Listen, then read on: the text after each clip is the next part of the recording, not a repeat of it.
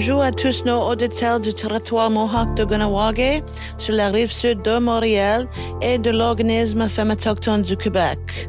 Je m'appelle Sherry Osna Awi Jacobs et je suis votre animatrice.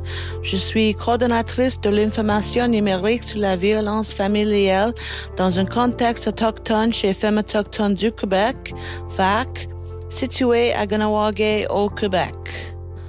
Ce balado est le deuxième d'une série de balados bilingues qui seront lancés prochainement et qui porteront sur la violence familiale dans un contexte autochtone.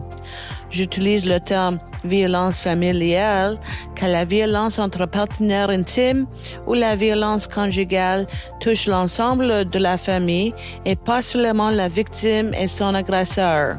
L'objectif est d'accentuer la sensibilisation au concept de la violence familiale qui inclut les aînés, les enfants et les auteurs de violence et de mettre en lumière les organisations et les ressources qui aident les victimes, les membres de la famille et les membres de la communauté concernée. Le site web sosviolenceconjugale.ca en un seul mot est une excellente ressource pour s'informer sur la violence familiale et y faire face. Le site web est disponible en 28 langues et l'organisme est en service depuis 35 ans et comprend une ligne d'assistance téléphonique 24 heures sur 24 et 7 jours sur 7 et une fonction de clavardage. Ils sont la porte d'entrée pour tous les services essentiels comme les refuges pour femmes autochtones. On peut les rejoindre au 1 800 363 9010. Sur le site web de Femmes autochtones du Québec, vous trouverez le dossier sur la non-violence sous l'onglet Dossier à la deuxième option du menu déroulant. Vous y trouverez une boîte à outils contenant plusieurs documents conçus pour outiller les intervenants et les intervenantes qui travaillent auprès des femmes, des filles, des personnes bispirituelles et des familles autochtones en situation de violence. Vous y trouverez des répertoires de ressources, des outils de sensibilisation, des campagnes et du matériel éducatif pour les travailleurs sociaux et les maisons d'hébergement pour femmes autochtones. Dans cet épisode, j'aborderai la question des enfants en tant que témoins et victimes de la violence entre partenaires intimes, y compris ce que les enfants comprennent, les conséquences de la VPI sur les enfants et ce que nous pouvons faire pour les aider. Ensuite, j'aborderai quatre cibles de la violence par procuration du partenaire intime. Avant de commencer, si vous ou quelqu'un que vous connaissez est un survivant des pensionnats, vous pouvez accéder à un service d'orientation émotionnelle et de crise au 1 866 925 4419. Il existe également la ligne Hope for Wellness au 1 855 242 3310.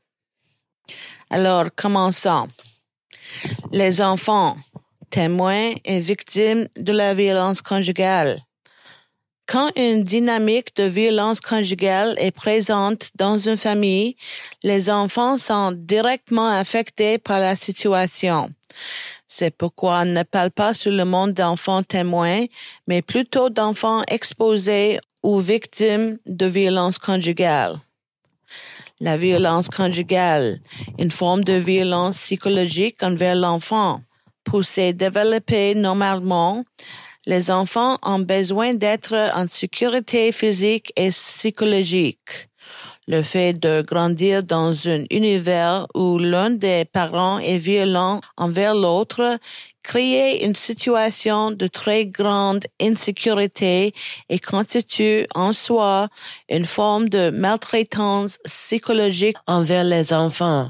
De plus, il est important de rappeler que lorsqu'il y a de la violence conjugale dans une famille, il y a fréquemment de la violence directe envers les enfants eux-mêmes, violence psychologique, physique ou sexuelle, ainsi que de la violence conjugale exercée par proxy par le biais de l'enfant.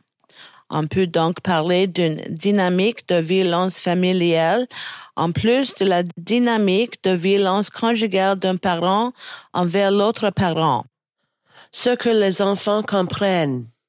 La violence conjugale est une problématique complexe et difficile à cerner et à comprendre pour les victimes elles-mêmes, pour leurs proches et même pour les intervenants, les intervenantes. On ne peut donc pas s'attendre à ce que les enfants soient en mesure de l'identifier clairement, particulièrement lorsqu'ils sont jeunes. Les enfants parlent de la violence dans leurs mots et selon les références dont ils disposent. Par exemple, un enfant pourrait parler de violence conjugale en disant que le parent victime s'est fait chicaner par le parents violents. Bien qu'ils ne soient pas en mesure de conceptualiser la violence conjugale clairement, les enfants sont très habiles pour sentir les rapports hiérarchiques. Par exemple, ils sentent rapidement qui est populaire et qui est rejeté dans leur vie scolaire. Lorsqu'il y a de la violence conjugale dans une famille, les enfants sentent qu'il y a un parent populaire qui a le pouvoir et un parent rejeté qui est en danger. Les enfants vont alors s'adapter à ces rapports de pouvoir inégaux pour se protéger de la violence du chef et éviter de se faire chicaner comme la victime. Certains enfants peuvent alors refuser l'autorité de la victime, refuser de se conformer à ses consignes ou à ses interventions d'encadrement et peuvent aller jusqu'à faire des crises, frapper ou mordre pour y arriver.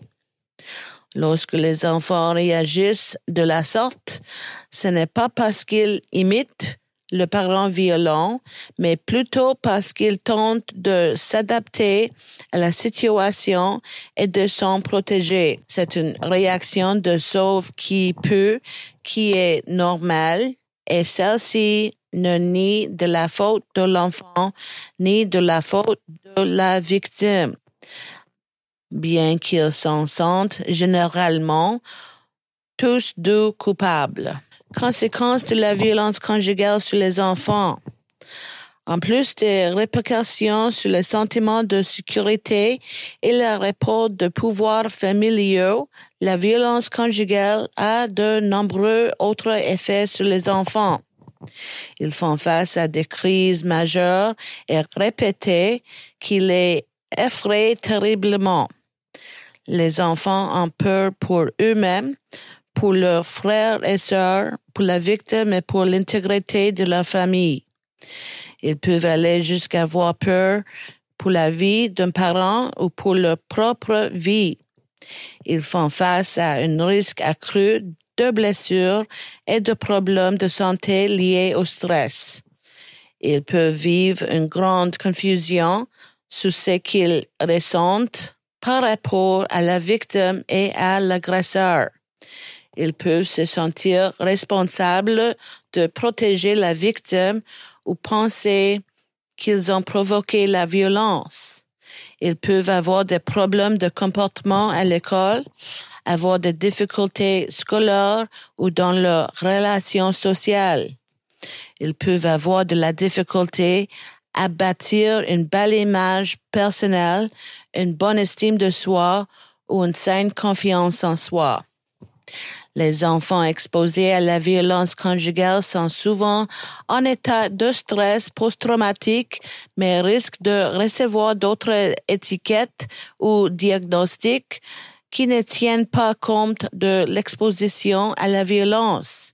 Enfants difficiles, demandants, opposants, hyperactifs, délinquants, etc.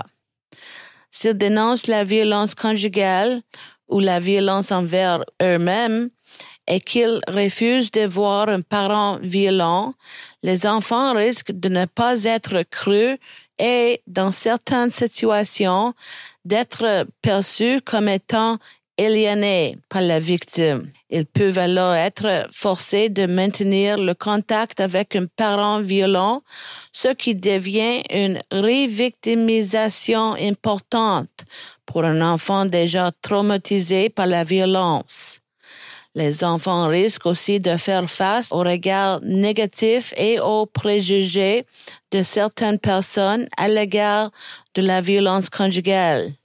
Certains d'entre eux, particulièrement les garçons, peuvent craindre de devenir violents parce qu'on leur a reflété cette image stéréotypée et extrêmement négative d'eux-mêmes à de nombreuses reprises. Quoi faire? Comment aider? Pour aider un enfant exposé à la violence conjugale, il faut d'abord soutenir le parent victime dans la reprise du pouvoir sur sa vie. Il faut croire les victimes et leurs enfants, mettre en place des moyens efficaces pour améliorer leur sécurité et tenir compte de la présence de violences conjugales et familiales dans toutes les interventions à leur égard.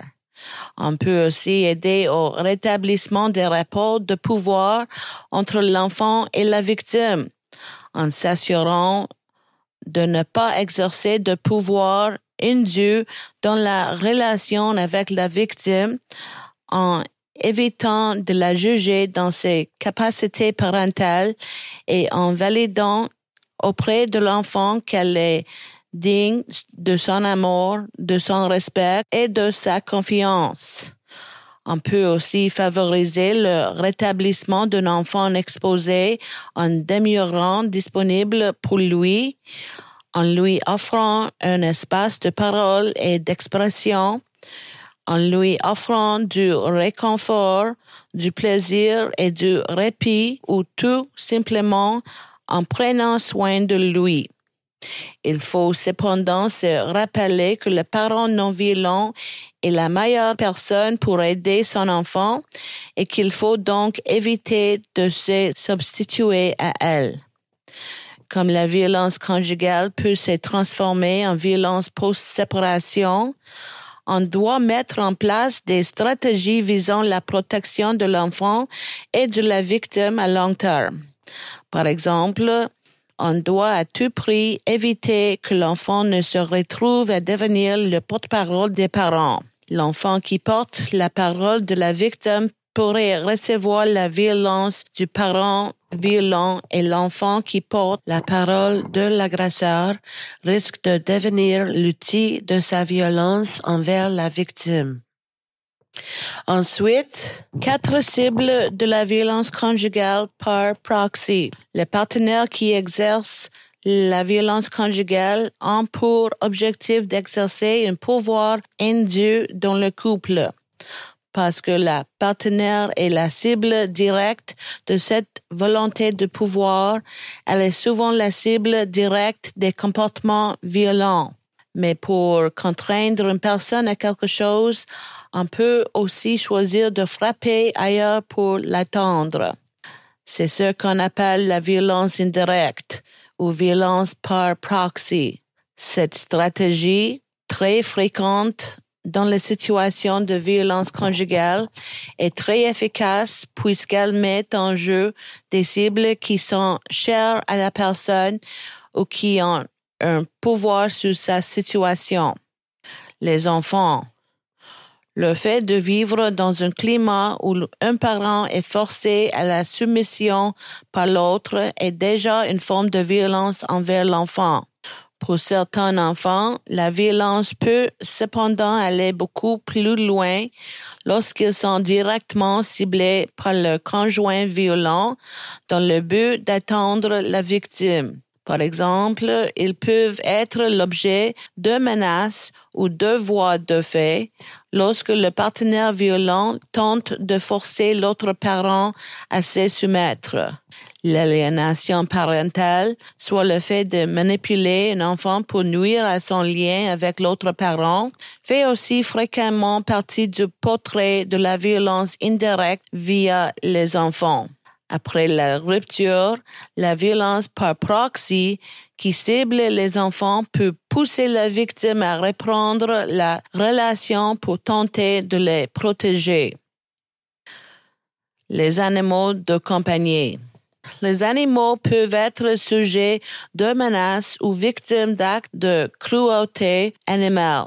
Un partenaire violent peut également priver la victime de la présence de son animal ou menacer de le faire en la forçant à s'en débarrasser, en le laissant s'enfuir, en imposant son euthanasie ou pire encore, la présence d'animaux de compagnie qui sont à risque de représailles peut faire en sorte qu'une victime hésite à quitter la relation par crainte que son animal en paie le prix.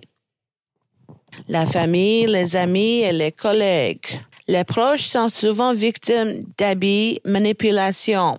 En mentant et en leur présentant une image biaisée de la réalité et de la victime, le partenaire violent tente de les influencer contre elle les parents âgés qui habitent dans la cellule familiale sont particulièrement vulnérables et peuvent facilement devenir victimes de la violence de l'agresseur s'il appuie la victime dans l'exercice de son pouvoir sur sa vie.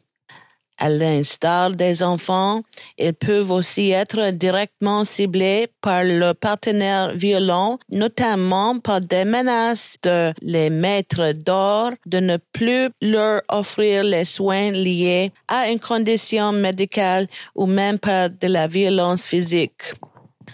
Les intervenants, intervenantes.